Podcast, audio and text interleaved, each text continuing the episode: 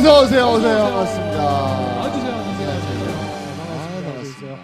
야 꼴통쇼 156회에 또 여러분들에게 또 신나게 인사드립니다. 아, 세상에 딱 하나밖에 없는 소통 테이너 오종철입니다. 어서 오세요. 반갑습니다. 네.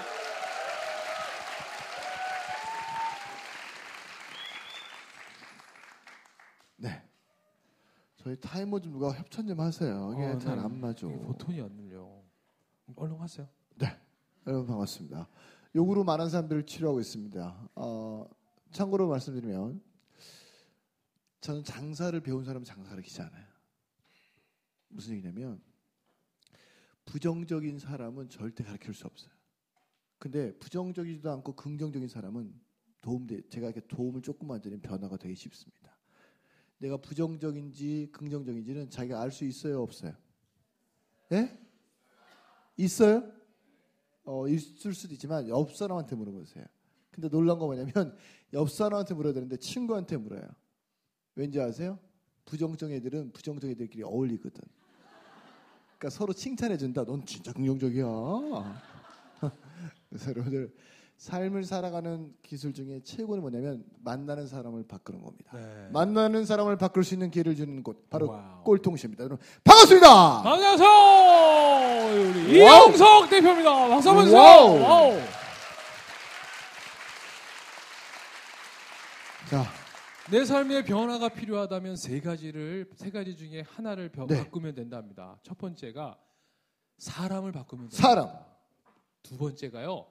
제가 가는 곳을 바꾸면 된답니다. 장소를. 세 번째가 내가 가지고 있는 관심을 바꾸면 된답니다. 그런데 사람 바꾸고 장소 바꾸려면 더 힘이 드는데 이 관심을 바꾸는 순간 내가 만나는 사람도 바뀌고 가는 장소도 바뀐답니다. 네.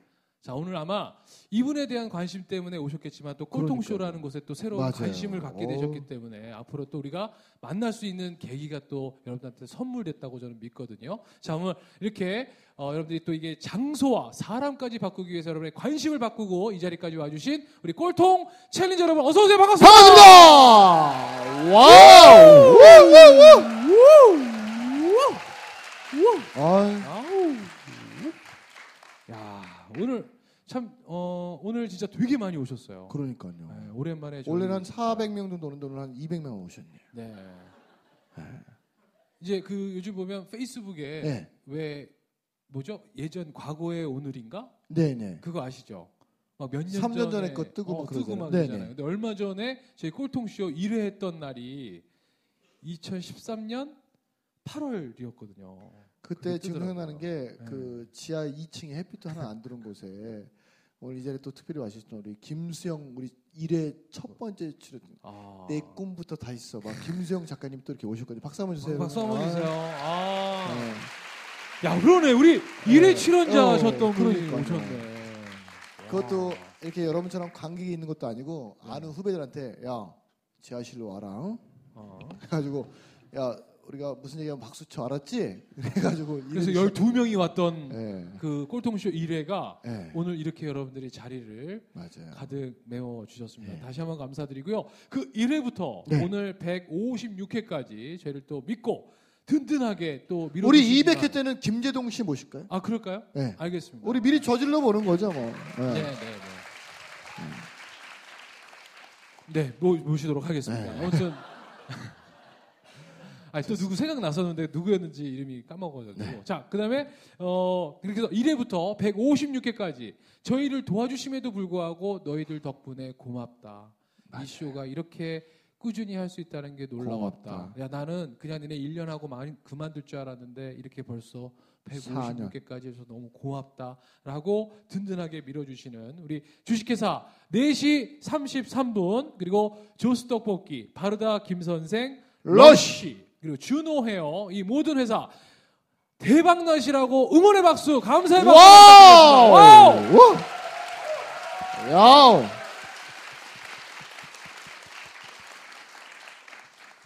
자, 오늘 아, 오늘 꼴통 오, 마스터 예. 이분 때문에 오신 분들 많은데 왜 김수영 씨가 오셨냐면 김수영 씨가 이분을 저희한테. 추천해 주셨거든요. 예. 그래서 또 이분이 오늘 참 어, 모시기 어려운 분인데 그러니까요. 이렇게 또 누구의 소개를 받았냐에 따라서 또 이렇게 나와 주시는 이야, 거잖아요. 그 대단하신 거예요. 예. 저희 정말 꼴통씨 나오신 모든 출연자는 모시기 진짜 쉬운 분들이었어요.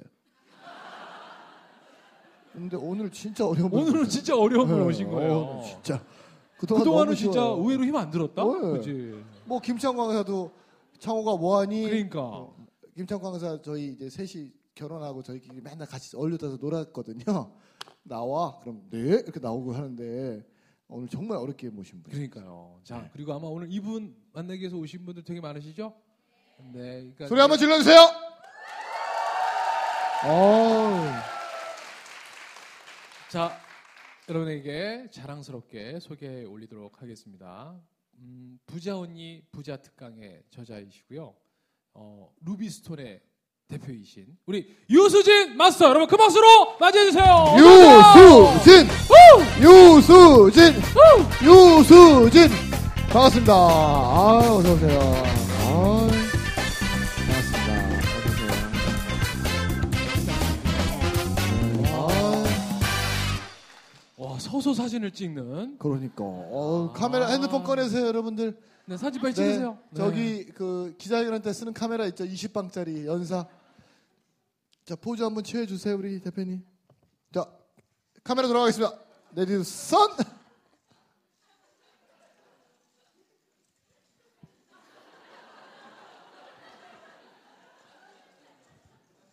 네. 야. 아, 확실히 우리가 자기 소개할 때는 뭐 핸드폰 한 명도 안 꺼내더니 진짜 부시고 싶다. 그러니까 자 본인 소개부터 한번 부탁드리겠습니다. 인사 좀 부탁드리겠습니다. 네, 안녕하세요. 대한민국 모든 국민들이 부자 될 때까지 열심히 달리겠습니다. 자산관리사 유수진입니다. 와!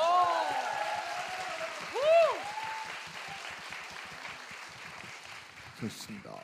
일단 아니, 좀 네. 대한민국 모든 국민이 다 부자가 될 수 있을까요? 그럼요. 마음 먹으면 되실 수 있죠. 그래요? 네.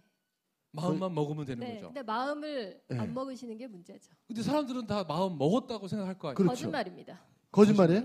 거짓말 하지 마십시오. 그럼 마음을 먹은 사람과 안 먹은 사람의 구분하는 혹시 방법이 있을까요, 대표님?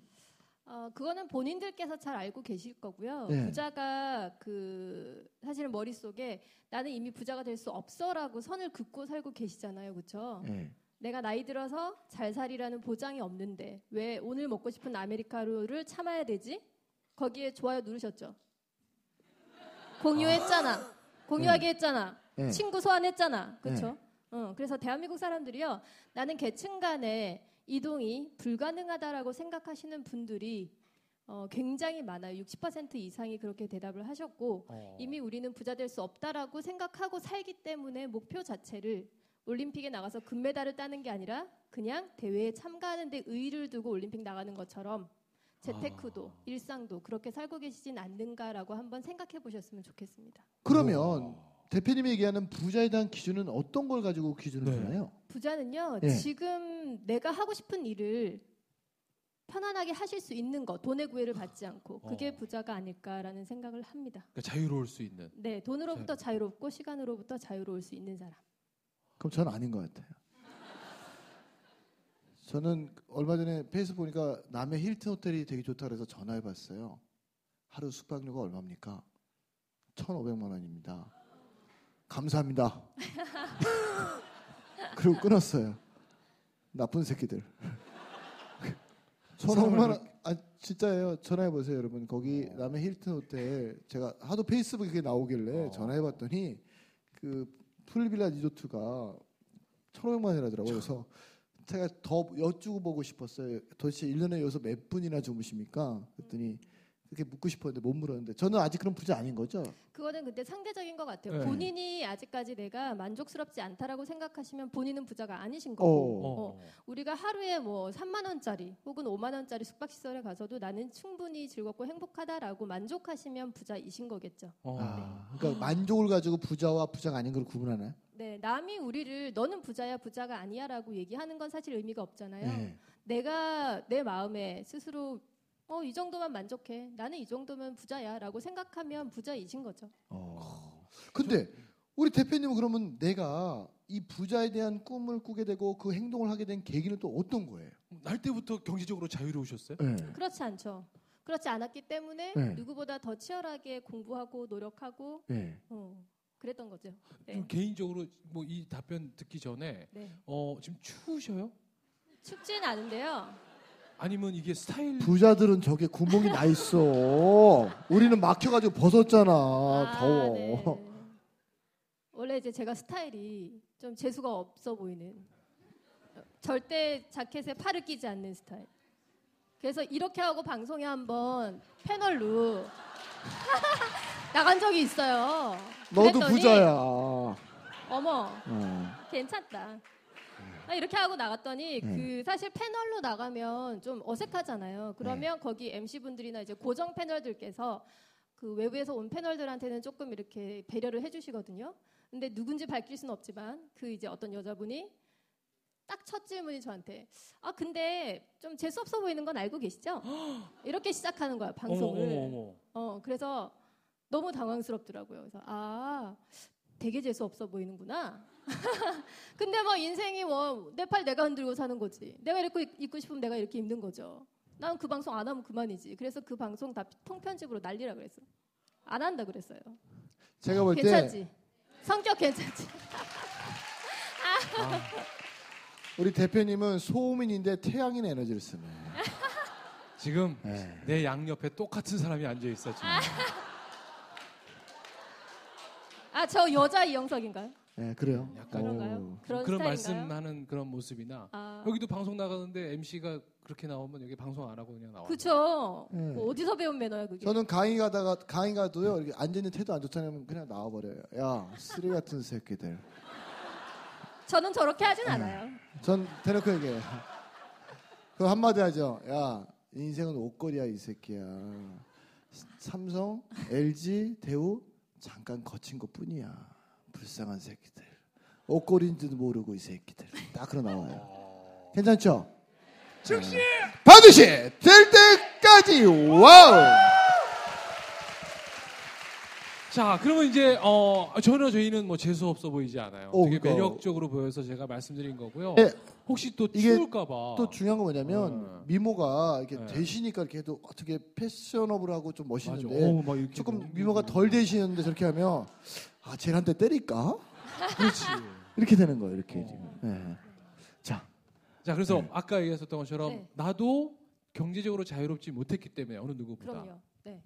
네. 그러니까 제가 부자가 돼야 되겠다라고 마음 먹은 계기는 여러분들은 돈 때문에 기회를 잃어보신 적이 있으세요? 돈 때문에 기회를 잃어요. 저는 잃어본 적이 있어요.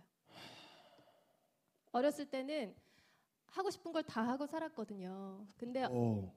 얼마나 시건방졌냐면 내가 열심히 노력하면 팔자도 바꿀 수 있어. 사주팔자? 어. 그거 내가 노력하면 바꿀 수 있는 거 아니야? 라고 건방을 떨면서 살았어요. 어. 근데 저희 아빠가 이제 원래 사업하시던 분들이 둘 중에 하나라잖아. 보증을 쓰시거나 하나 아니면 말아먹거나 말아먹거나. 둘 중에 하나를 해서 결국은 말아먹잖아요. 그죠? 우리 아빠는 그 두 개를 다 했어. 어. 그래가지고 갑자기 인생이 아 내가 원하는 방향대로 가지 않는 순간이 됐어요. 그래서 돈 때문에 기회를 잃게 돼 본 적이 있어요. 그때 알았어. 아 인생에 이게 팔자라는 게 있구나. 어. 내 마음대로 되지 않는 것이 있구나라는 절망을 한번 느껴봤고 네. 그리고 그때부터 사실 저는 소녀 가정으로 살았어요. 지금까지도 그렇게 살고 있고.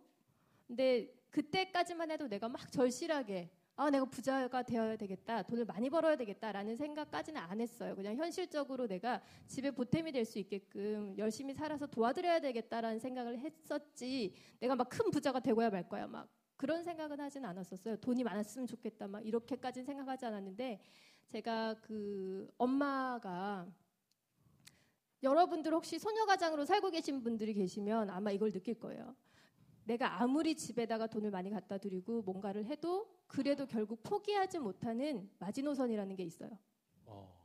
내가 아무리 돈에 쪼달리고 엄마를 다 도와드리고 돈을 드려도 어. 이 화장품 이거 하나만은 난 좋은 거 쓸 거야. 어. 이런 게 있어 소녀 가장들. 어.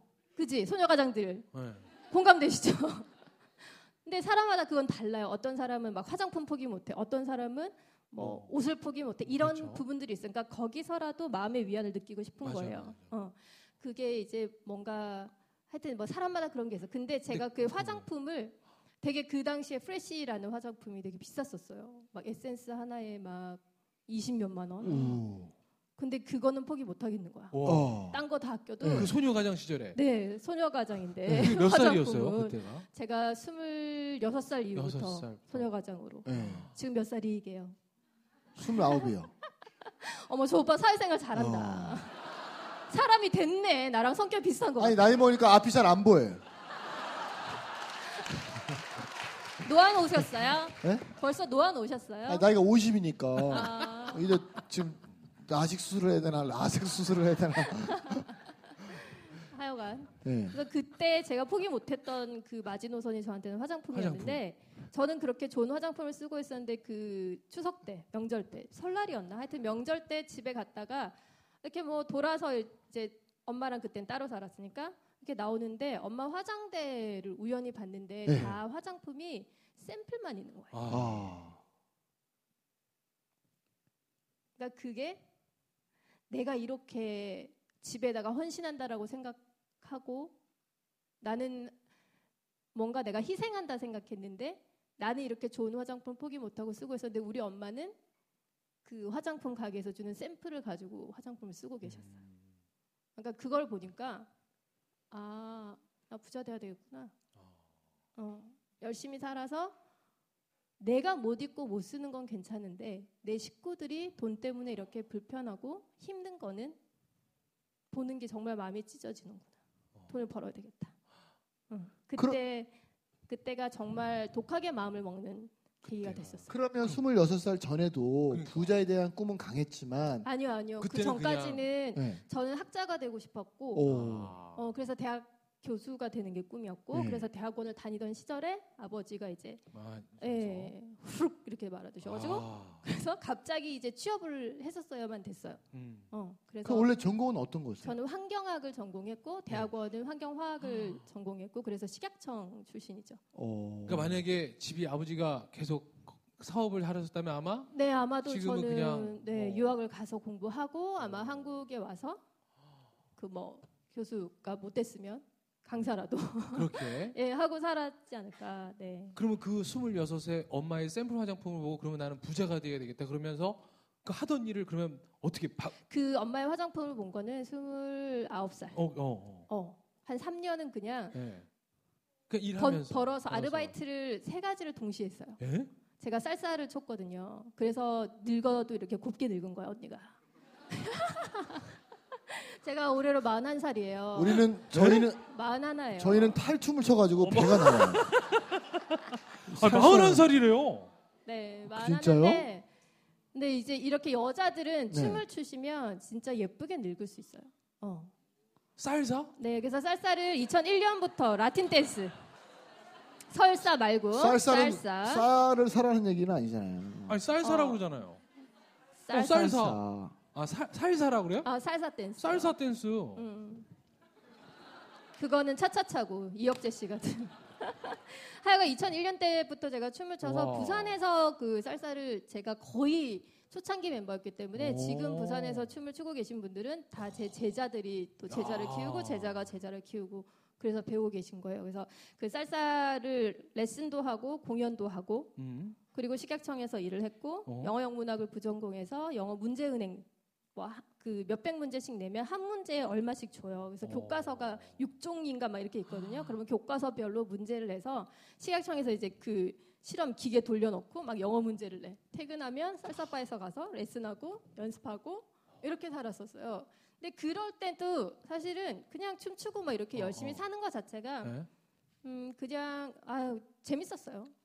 어, 상황은 힘들었는데 음. 재미가 있었고 내가 막 어떻게든 부자가 돼야지 뭐 이런 생각까지는 안 들었어. 근데 아니었죠. 그 29살 때 제가 서울에 올라오고 이사 음. 식구들이 이제 다 이사하고 뭐 그러고 나서 네. 엄마 화장대를 보고 나서 그때는 진짜 결심했어요. 아 나 부자 돼야 되겠다. 어. 어. 그래서 직업도 사실 저는 자산관리사를 너 환경학 전공했는데 네. 식약처 계속 다니지 왜 자산관리사가 됐어라고 어. 많이들 물어보시거든요. 맞아요. 근데 그렇게 바꾸게 된 계기가 저는 냉정하게 그냥 돈 벌려고 왔어요. 돈 그러면 벌려고. 스물 몇 살 때부터 자산관리? 29살 아홉 살. 때부터 자산관리사로 살아서 지금 이제 11년째 와. 자산관리사를 하고 있습니다. 자산 박수 한번 주세요. 아. 와. 그러면 이제 많은 사람들을 부자도 그러니까. 만들어 봤고 만나보기도 했을 텐데 네. 부자들이 만나보면 가지고 있는 공통된 특징이나 특성들은 어떤 게 있나요, 대표님? 어, 저는 자, 사실 그러면 여기까지 잠깐만 좀. 아, 나 진짜. 아, 저 벌써 시간 일부를 맞춰야 될 시간이 시간이, 됐어요. 시간이. 여러분, 아, 지금 되게 중요한 질문 나왔죠. 이것도 안 네. 들으시면 그냥 29살에 엄마 화장품 보고 네. 자산관리사 된 걸로만 네.